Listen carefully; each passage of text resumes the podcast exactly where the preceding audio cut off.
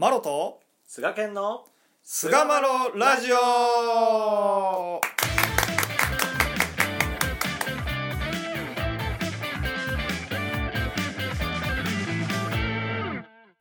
さあそれでは始まりました。第338回菅マロラジオ、はい。えー今回はあることを数えて生きるというえーお話をしていきたいと思います。どうぞよろしくお願いいたします。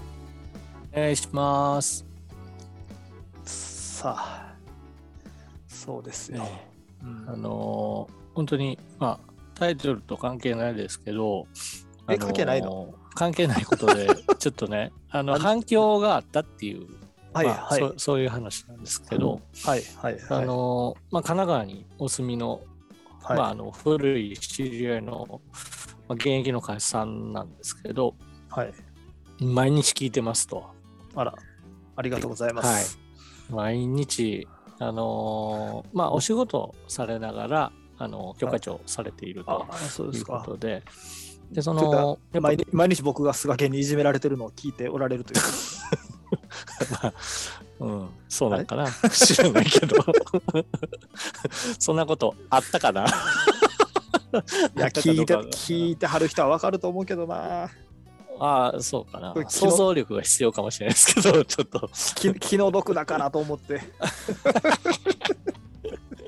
あるかもしれないですけど、いや、あのー神奈川からね、東京に向かわれるその道中とか、まあ、そういう時に、あの連続して、あのー聞かせてもらってますいうような、まあ、そういうお話聞かせてもらって、うん、月並み祭とかにもすごくこう、まあ、神殿講話をさせてもらう前とかの参考にさせてもらってるっていう喜びの声をね、聞かせていただいて、本当にありがたいなと思って聞いてたんですけど、うん、ありがとうございます。まあそういう声はね、やっぱりこう、できたら届けてもらいたいですよね。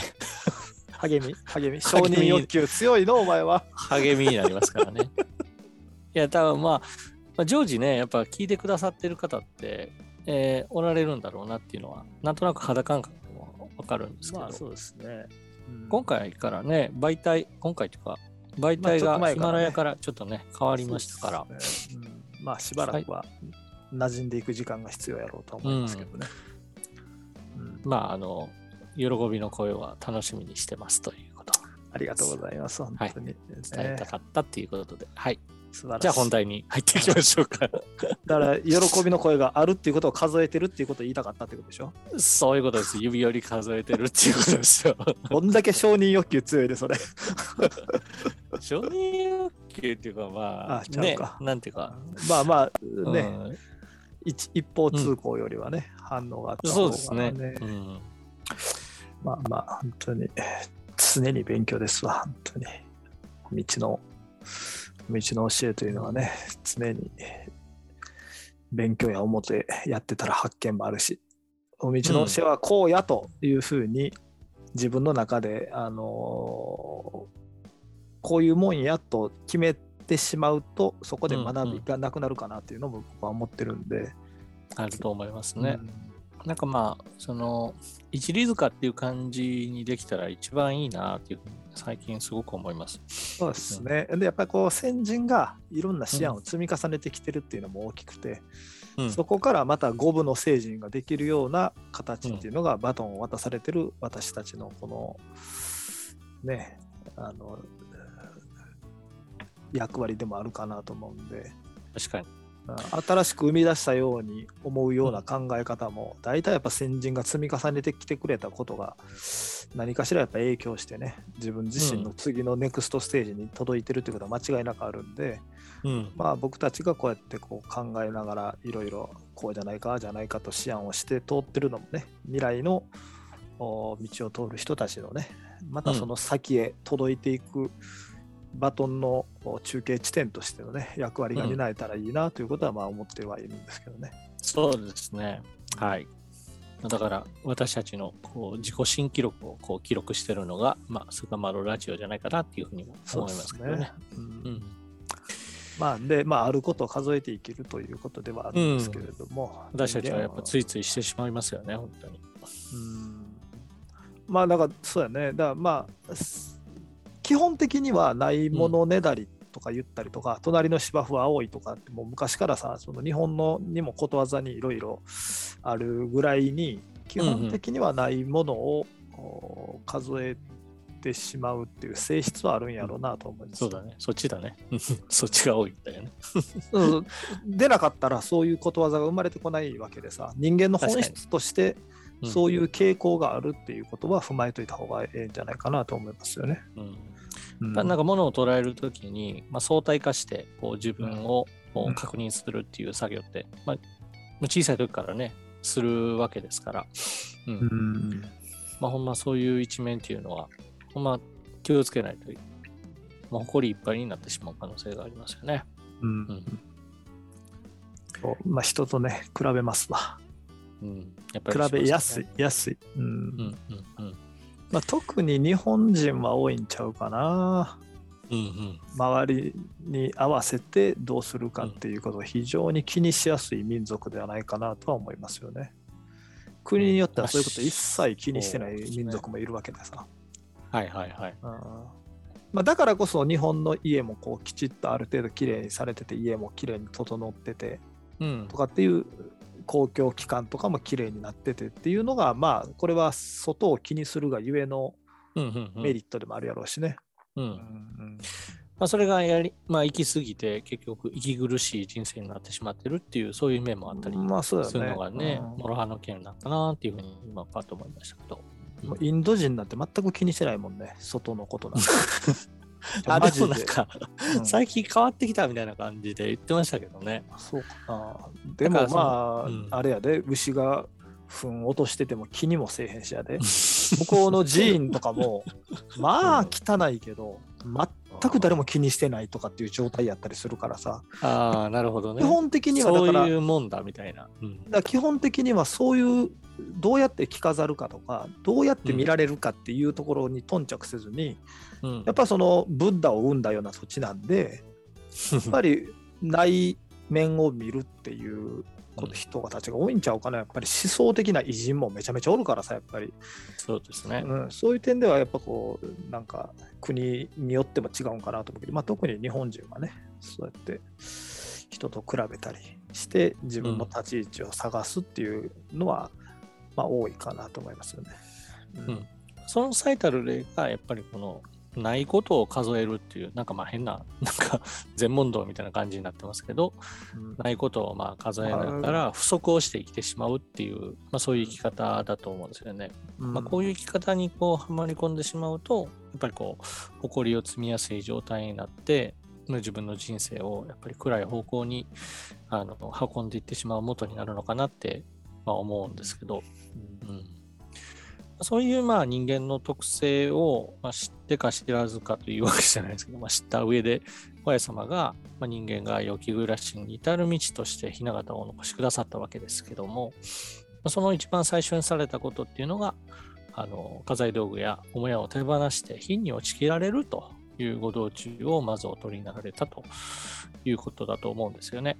でまあそういう、えー本当に母屋も手放してもう明日炊くお米が、まあ、6合あったんですけど まあもうみんなが食べる分は10合一生必要やったんですけど6合しかないという時にお母さんもお米がありませんとご母様が親様におっしゃったら親様が世界には枕元に食べ物を山ほど積んでも食べるに食べられず水も喉をこさんと苦しんでいる人もある。そのことを思えばわしらは結構やと水を飲めば水の味がする。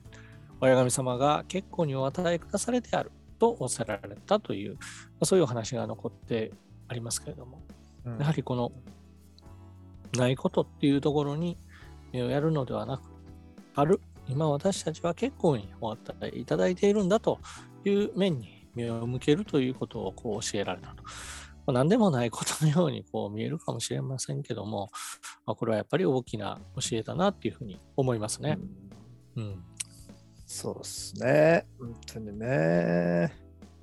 まあやっぱこう、俺ね、欲っていうのは、うん。欲が欲を引っ張ってくるんよね。ああ。うん、本当最近すごいそれ思うんだわ。うん。欲っていうものがあるっていうことをやっぱ自覚してなかったら、例えば物欲が本当強い人はさ、うん一つのものが手に入ったらもっと次さらにこれも金銭欲が強い人はうん。お金をちょっと稼いだらもっともっと色欲が強い人だって、まあこれ前々回とかかな言ってたけどさ、うんうん。本当に際限なく欲が膨らんでいくっていうそういう増幅装置みたいなものなんやろうなということを思うよね。だからないという前提で欲が膨らんでいくとうん。与えられてもまたない。与えられてもさらにないって言って 与わったものををまた基準にしてそれよりもないっていう状態になるから増幅していくんちゃうかなっていう感じはすごい感じるんよね。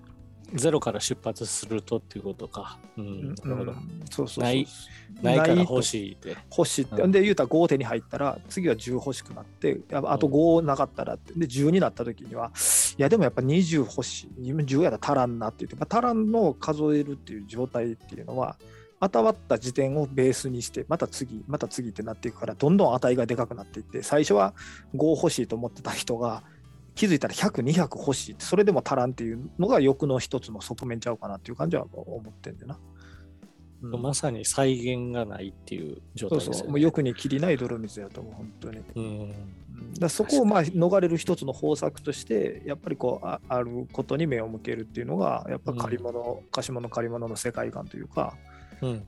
命名の身の内よりの借り物を知らずにいては何もわからんっていう、うん、今あるという、で、この今ある結構さっていうところ、うん。ここをに目を向けていくことで、えその制御するじゃないけど、うん。うんなんかそういう側面があるんじゃないかなっていう感じやねんけどね。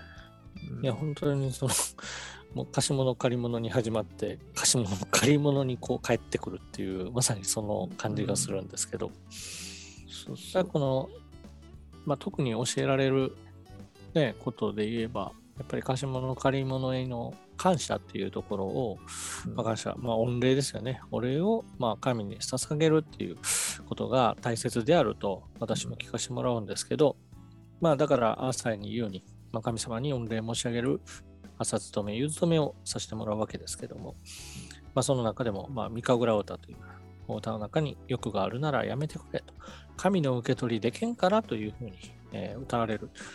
やっぱりこの欲っていうえーところ、ない、ないという不足の心から出発して、まあ、おかげをもらうことばかりやっぱり考えてしまいがちな自分にね、こう目を向けて、えー今お与えいただいているという、あるっていうことをこう数えながら、まあ、生きていくということが、私たちの信仰のやっぱりこの基本になるんじゃないかなっていうことをちょっと改めて踏ませてもらいました。ねうんまあ、欲があるならやめてくれっていうのも、しかかれと自覚性ということやと思うで、やっぱり。自分、ね。お己を知れっていうことやと思うで。うん。うん。で欲がの心があるかどうかなんていうのは自分にしか分からへんからさ、最終そう的にはそこをどう見つめるか、どういうふうに自覚するかっていうところで、うん。うん。あるのはね、に人間が欲があるっていうのはもう神様の大大前提として分かっておられるし、うん、欲がないものなけれどもやったっけ？うん。だけど神の前には欲はないっていう、な欲がないものはないっていうことはね、ちゃんと分かった上で、えー話を進めてくださってるんでね、うん。うん。そこをやっぱり自覚して通るっていうのが、はいやっぱり大事なんじゃないかなと。うん。うん。本当そうですね。はい、まあそういう、あるを数えてそうですね。3000 まあ歩んでいきたいですね。と思ってますだからもうそそれ以上でも以下でもないんだよ。ももうめちゃくちゃシンプルやと思うでもある。自分はある。命がある。以上、うんうんっていう瞬間をやっぱ作っていくってことが大事だよな。それを積み重ねるっていう感じかなと思いますね。はい。はい。というところで、第338回あることを数えて生きるを終わりにいたしたいと思います。はい。どうもありがとうございました。ありがとうございました。